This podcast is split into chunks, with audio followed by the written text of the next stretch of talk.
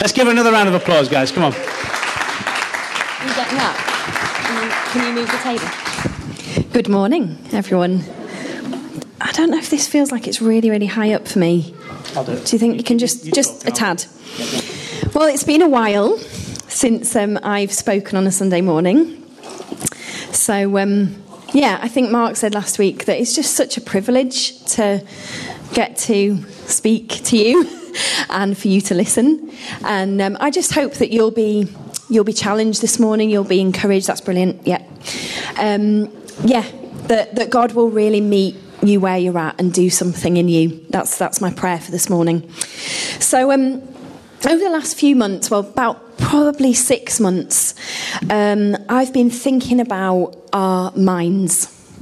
Um, so it's interesting. Mark said, "Let's open our hearts and minds," because that's exactly what I'm talking about this morning. So I've been thinking about our minds and how powerful, powerful they are, and what the Bible says about our minds.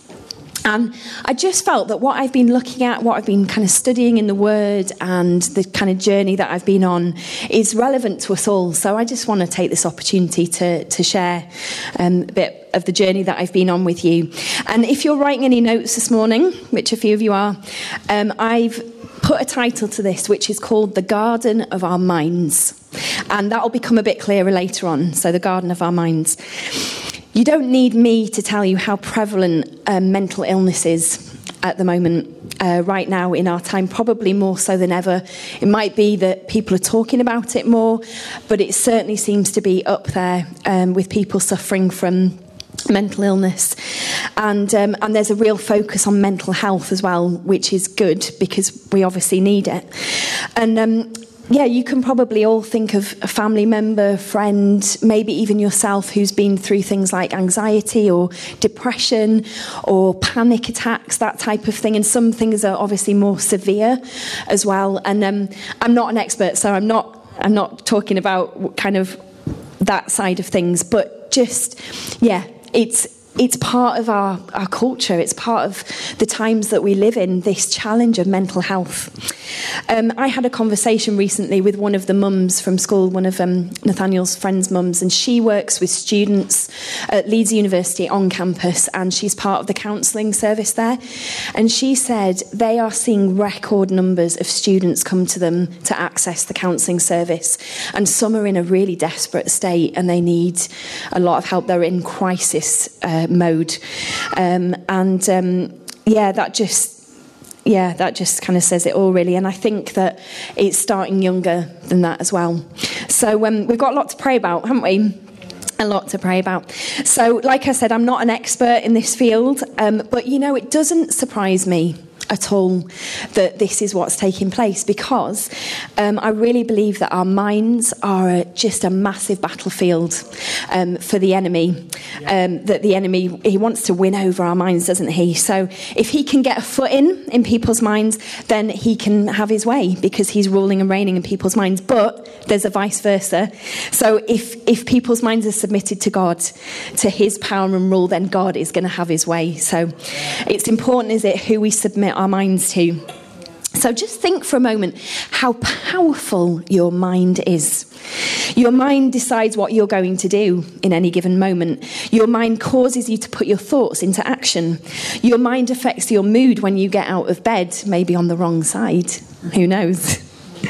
Um, and when I say mind, I'm not kind of referring to our brain function that kind of sends all the right messages to bits of our body to move them. I'm, I'm thinking about our mind in terms of um, our thoughts, our imagination, our feelings.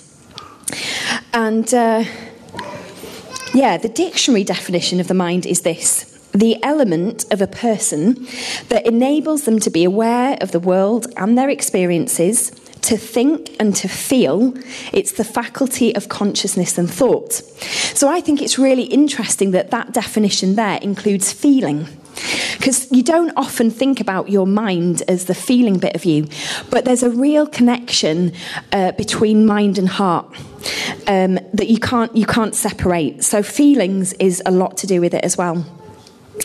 And um, you know, we there's a lot of like kind of biological, physiological, psychological conversation that could go on around this topic.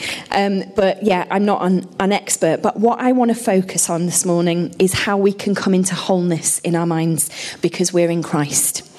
And the main verse that I want to look at in the Bible is uh, Romans 12, verse 2. And I'm reading first from the New Living Translation. And it says this Don't copy the behavior and customs of this world, but let God transform you into a new person by changing the way that you think. Then you will learn to know God's will for you, which is good and pleasing and perfect.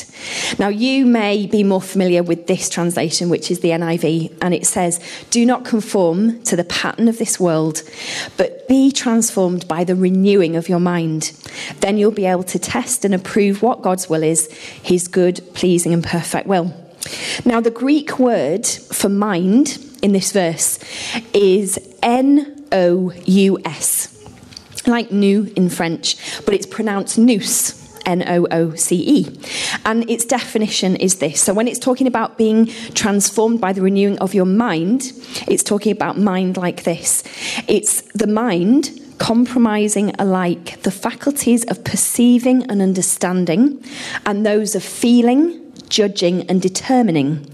It's the intellectual faculty, the understanding, the perceiving of divine things. I love that. Of recognizing goodness and of hating evil. It's the power of considering and judging soberly, calmly, and impartially. So, yeah, I really like the bit that says the mind is the faculty of perceiving divine things and of recognizing goodness of, and of hating evil. And that shouldn't surprise you because God created us. He created our minds. He created us with minds who can perceive who He is, to, that can recognize His goodness and understand who we are in Christ. And this is how we um, constantly renew our minds by knowing and understanding who God is and what his promises are to us, who we're created to be, and what his will is for our lives. And it's so interesting that this definition also talks about the mind as the faculty of recognizing good and of hating evil. Because I believe, like I said earlier, that our minds are a battlefield for good and evil. Um, and uh, yeah, lost my place. um, we, we are attacked so much in our minds. Well, I speak for myself. I am attacked so much in my mind, and I don't think I'm, I'm alone. And um, yeah, if, if the enemy can get in, if he can cause us to doubt who God is and our identity in him, if he can delude us and confuse us and distract us, then we're not being effective for God and his kingdom, are we? And we're not a threat to the enemy at all. That's why we need God's word and we need it we need to use it like a sword because it's a weapon of warfare.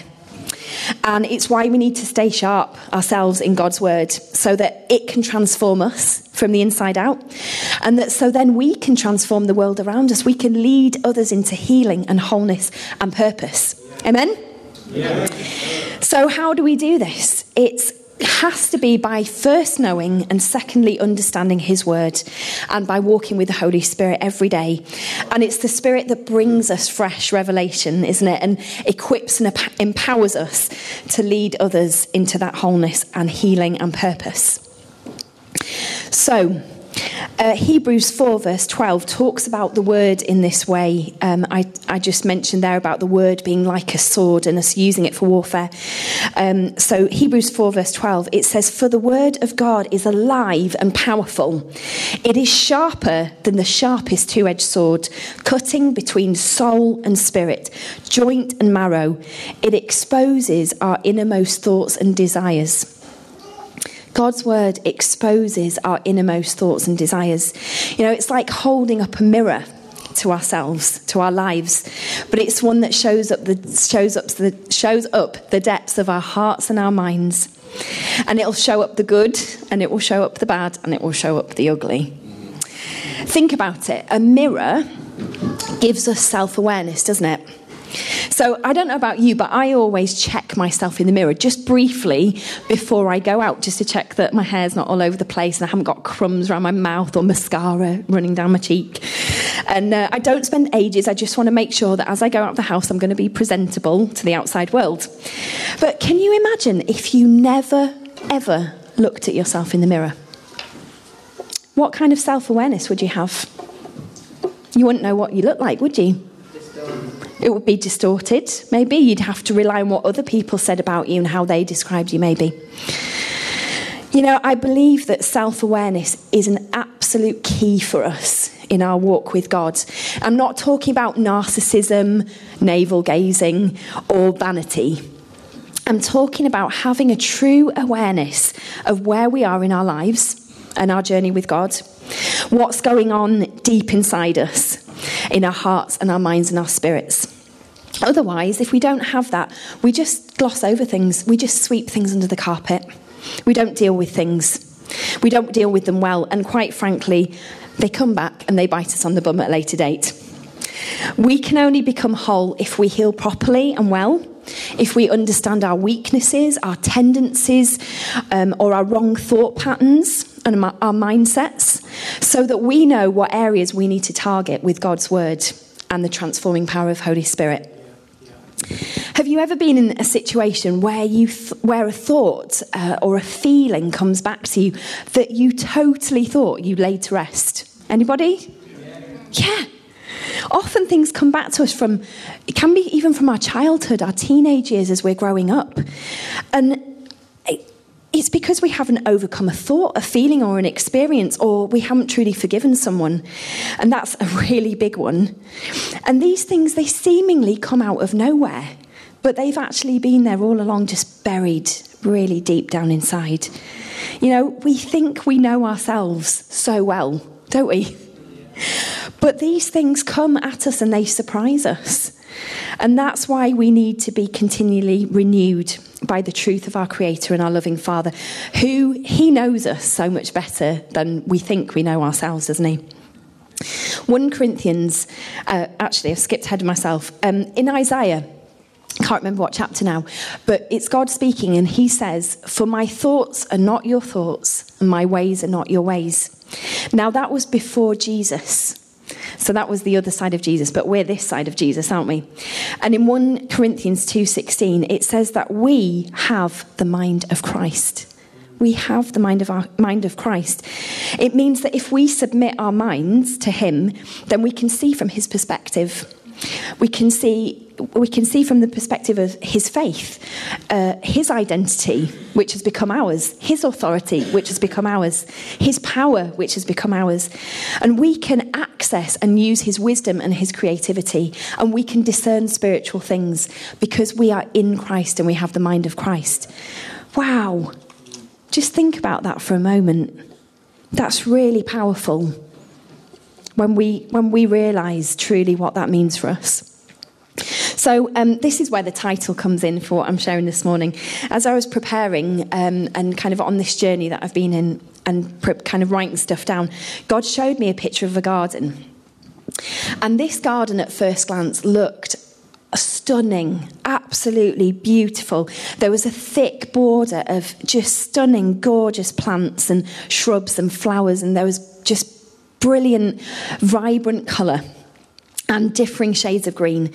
But then it's like almost as I panned in, um, so I was kind of looking at it from a distance, and then I panned into the middle, and there was a large patch in the middle of the garden, and it was just an absolute mess. Absolute mess. There were out of control weeds and thorny bushes and brambles. And they were creeping into this really well kept border. And God showed me that this was a picture of somebody's mind and heart. Um, it's well kept around the outside where people can see, where you let people in, um, where it's more accessible. But in the mess, it's a centre. In the centre, it's a mess, and it, it's there's unruly and there's painful and bitter things there, um, things that have t- really taken root. So this morning, that just kind of provoked me to think about what what my, my mind is like, how God sees my mind. Obviously, God sees it different from his perspective.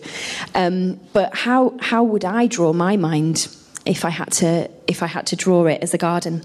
And so I want us to think about some questions, um, thinking about our minds, your minds as gardens, Okay, so the first thing is what is the condition of our soil? What is the condition of our soil?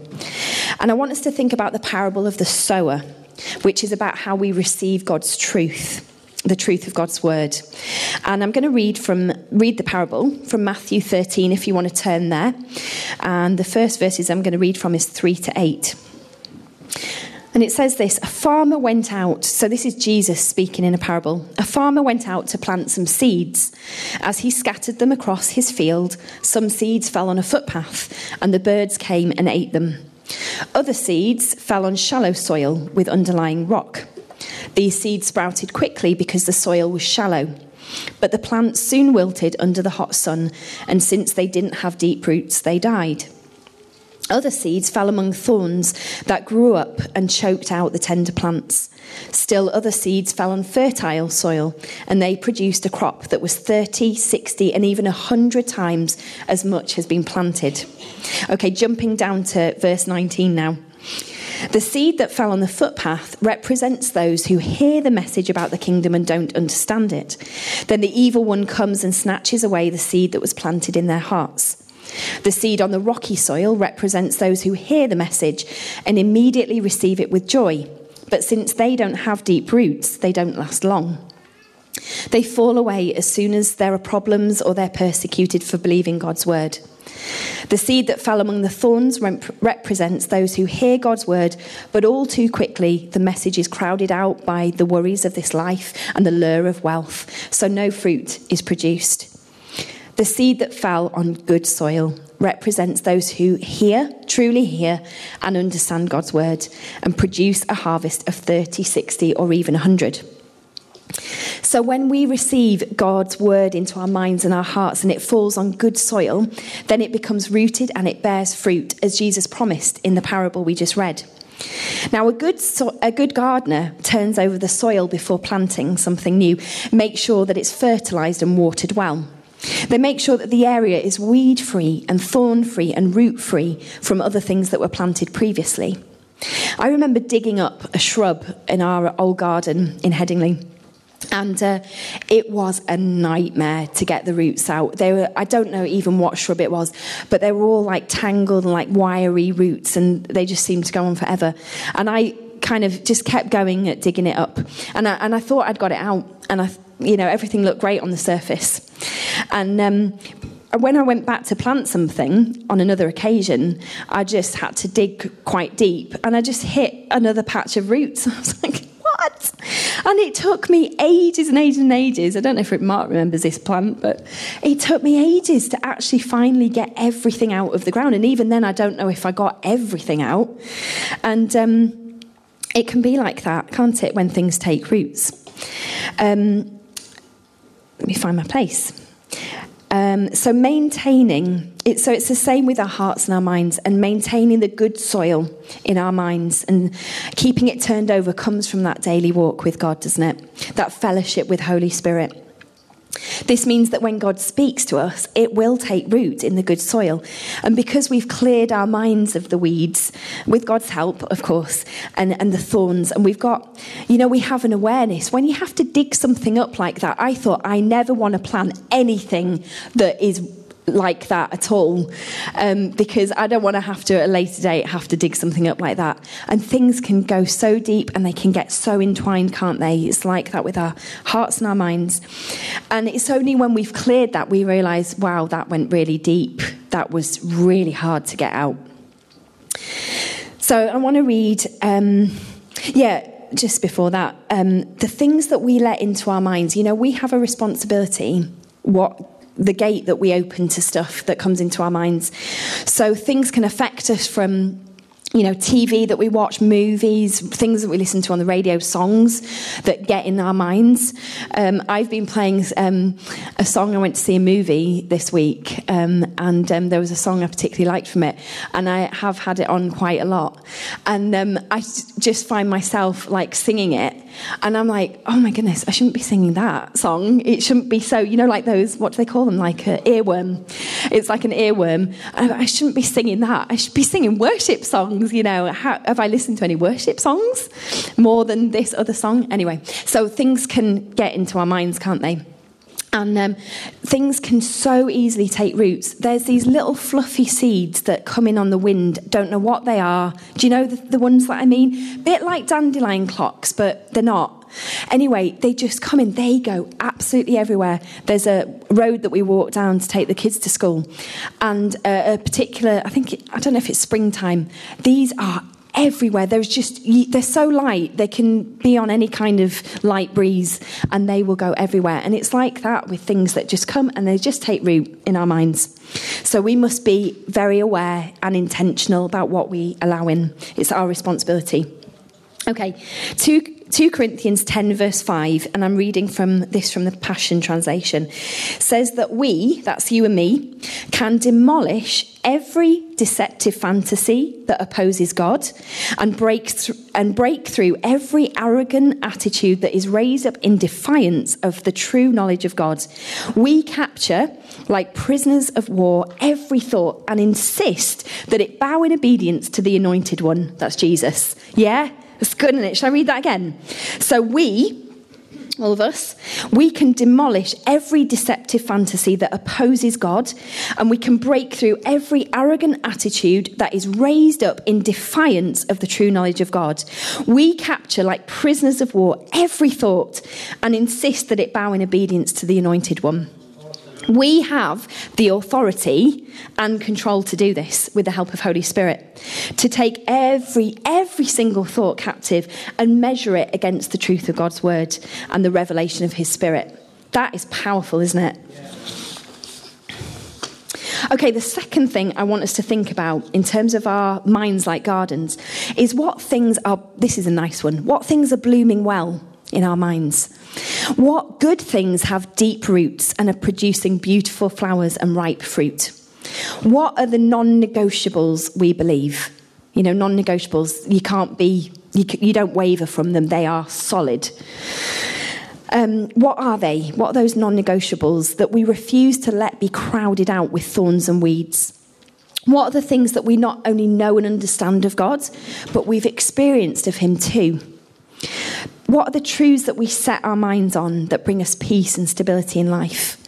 A few things for me, my non negotiables are God is good. You can say amen if you agree. God is good. God is faithful. He has a plan and purpose for my life and your life. And He loves me and He loves you. They're my non negotiables. I don't budge off those. Philippians 4 verses 8 to 9 says, Fix your thoughts on what is true and honourable and right and pure and lovely and admirable. What would life be like if we thought like that? Think about things that are excellent and worthy of praise.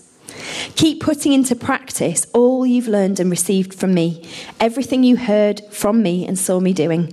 Then the God of peace will be with you. I believe that peace is something that marks us out as Christians from the world. You know, we face the same common challenges of human life, don't we?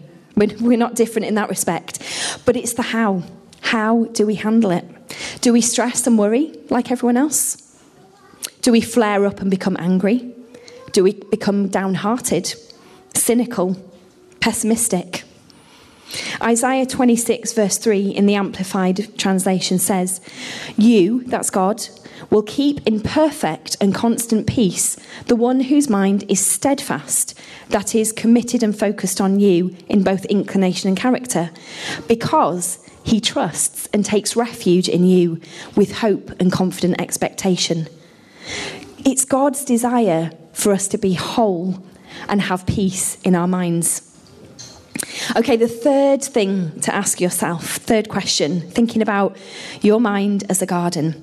Are there any weeds? Are there any weeds in the garden of your mind? What are they? What negative words do you hear, especially the repetitive ones?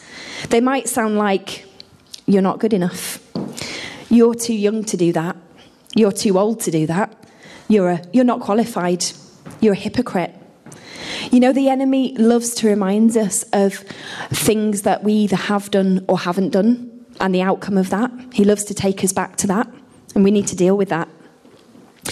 Those voices, um, it'll be different things for different people. They may come from different times in your life, different seasons, from different people. But ultimately, it's one voice, and it's the voice of the enemy, and they are all lies. I want to tell you that this morning. You know, God is a good father, like we were just singing.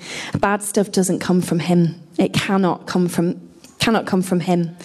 There is an enemy at work. And the voice of the enemy wants to keep us bound up so that we're hindered and we're stifled and that so that we can't fulfill God's purpose in our life. And those weeds can become very unruly very quickly and they need dealing with straight away. Absolutely ripping up. You know, we can't afford to flip between thoughts that contradict each other. James 1, verse 8 says that a double minded person is unstable in everything that they do. A double minded person is unstable in everything that they do. On the contrary, Isaiah 26, verse 3 in the message says that people with their mind set on you, that's God, you keep completely whole, steady on their feet because they keep at it and they don't quit. I love that. I love that contradiction. Well, that that comparison, should I say? Um, yeah, we can't afford to flip between thoughts that contradict each other. It's going to make us unstable in our lives, and we're going to be ineffective. We need to deal with the weeds. Okay, the last thing, and this is where it might hurt is are there any brambles or thorny bushes in the garden of your mind? And remember, this is talking about our heart as well, because you can't separate heart and mind. Now, these brambles and thorny bushes, they speak of things that have taken root that are associated with pain and bitterness and unforgiveness. And they cause the most damage, like that bush I had to dig up. It, it takes effort and it, it hurts to deal with them, but they, oh wow, they need they need dealing with. But you know, once they're out, they're out. That's it. That soil can be turned over and fertilized and watered, and then it's ready for the new thing that's going to get planted. You know, when you're dealing with brambles and thorny bushes, anyone, anyone who has a garden and might have to deal with these things, you need big padded gloves, don't you? And like, I love those long handled. Um, what they're called, just like cutters, to, to so you basically it's at arm's length. you don't have to go near the thorns, you know. But God is a God who is into dealing. He's got hands that are strong enough and that don't get cut. Yeah. And, and he's not afraid to touch those things in us and to actually deal with those things and cut them down. They need to be cut down and uprooted once and for all. They don't belong in your garden. And, and if they if they're left, they will just get out of hand. They will take over and crowd out the good stuff. You know, you might need to work really hard with God, sometimes repetitively at getting those things out, but it's so needed and it's so worth it if we're to be whole people. So if you have a garden, you will a physical garden, you'll know that it needs almost constant attention and tending to. It's not a one time event, which, much to my dismay, when I had a big garden, I was like, oh, in the springtime, I'll go back out, I'll do some weeding and stuff. And then, like, the next week, all the weeds had, like, come back because it was so wet. And, and you're just like, oh, really? some people really enjoy gardening. I'm not a great gardener. Um, anyway, so my grandma, my dad's mum, um, was a very keen gardener, and uh, she worked in her garden almost every day. And it didn't matter what the weather was; she'd get the right um, stuff on, and she would just be out there. And she she would always say to me, "It just takes twenty minutes a day. That's all it takes. Just a bit weeding, twenty minutes a day, and then it doesn't get all out of control and, and stuff." And I wasn't really good at doing that. um, so, yes, you know, there's in a garden, there's almost, um, if you know it really well, there's almost a constant changing of like the landscape and, and things blooming and then dying away, or things growing and growing and growing and growing. And you, you notice it in your own garden, don't you? It's like that with our minds and our hearts. And the only way that we can make sure that the garden of our minds looks the way it was designed to be is through that renewing that we talked about right at the beginning in Romans. Be transformed by the renewing of your mind. And it's about being washed with the word of God. And we have to be intentional about it. Otherwise, you know, we just default to old mindsets, old thought patterns, negative thinking that can become a downward spiral. So we have to be intentional and we have to be discipled. Uh, disciplined, I think that should say, in our minds, and make sure that we're lining ourselves up and with what comes into our minds with the plumb line of God's word. You know what a plumb line is? That builders use to make sure that Rizon's nodding because he certainly knows. Um, tell me if I'm right. Um, so it's like a string with a weight on the bottom. And you line it up to make sure that what you're building is in a straight line. Is that right, Riz? You know, that is what the Word of God is to us in these lives that we are building in partnership with God. That is what we need God's Word as our plumb line. So we're responsible, each one of us, for reading God's word. I can't rely on Hillary to read God's word for me. I can certainly get some insight from what she's read, and that's important for us to talk about God's word together and the revelation. We don't hold all the revelation ourselves of what is in God's word. Um, so I can certainly glean stuff, but that is not going to do me complete good relying on Hillary reading God's word. I need to read God's word. I need to grasp revelation by his spirit. We all do. Okay, so we're all responsible. And um, yeah, if we do that, if we meditate on God's truth on a daily basis, I can guarantee you that the landscape of your garden, the garden of your mind, will change. Um, if you prioritize God's word in your life, if you prioritize just spending time with Holy Spirit, you know, it can be as simple as walking along the road and just saying, God, I'm so, I'm, I'm just so grateful to be in your presence. What do you want to say to me? Where do you, where do you want me to go? You know, um, it's just being intentional, being um, just tuned in all the time, isn't it? And, and not just allowing life to just take over, which can so easily happen. Okay, so I know there's a lot in there. I hope that it's been encouraging to you and challenging to you. I really felt that God wanted to challenge us. I'm challenged myself. This is this comes from my own journey, and I'm certainly not there yet. And um, I know it, it's a daily thing, isn't it, to be renewed in our minds and our hearts. Um, but if we yeah, if we just constantly submit our minds and our hearts to God, He will transform us. He'll keep transforming us into the people that He, he wants us to be. And we will bear fruit from that. Um, so it sounds like it's a lot of, you know, me, me, me, you, you, you. But it's about our relationship with God. It's about becoming all that God has destined for us to be, all that He's created us to be. So it's really important stuff, I think. In this house, we are real. But we also make mistakes. And when we do, we make sure we say sorry. We give second chances to anyone. And we also have lots of fun. In this house, we definitely forgive. We also do loud. We give the best hugs. We are family. And in this house, that means We, love.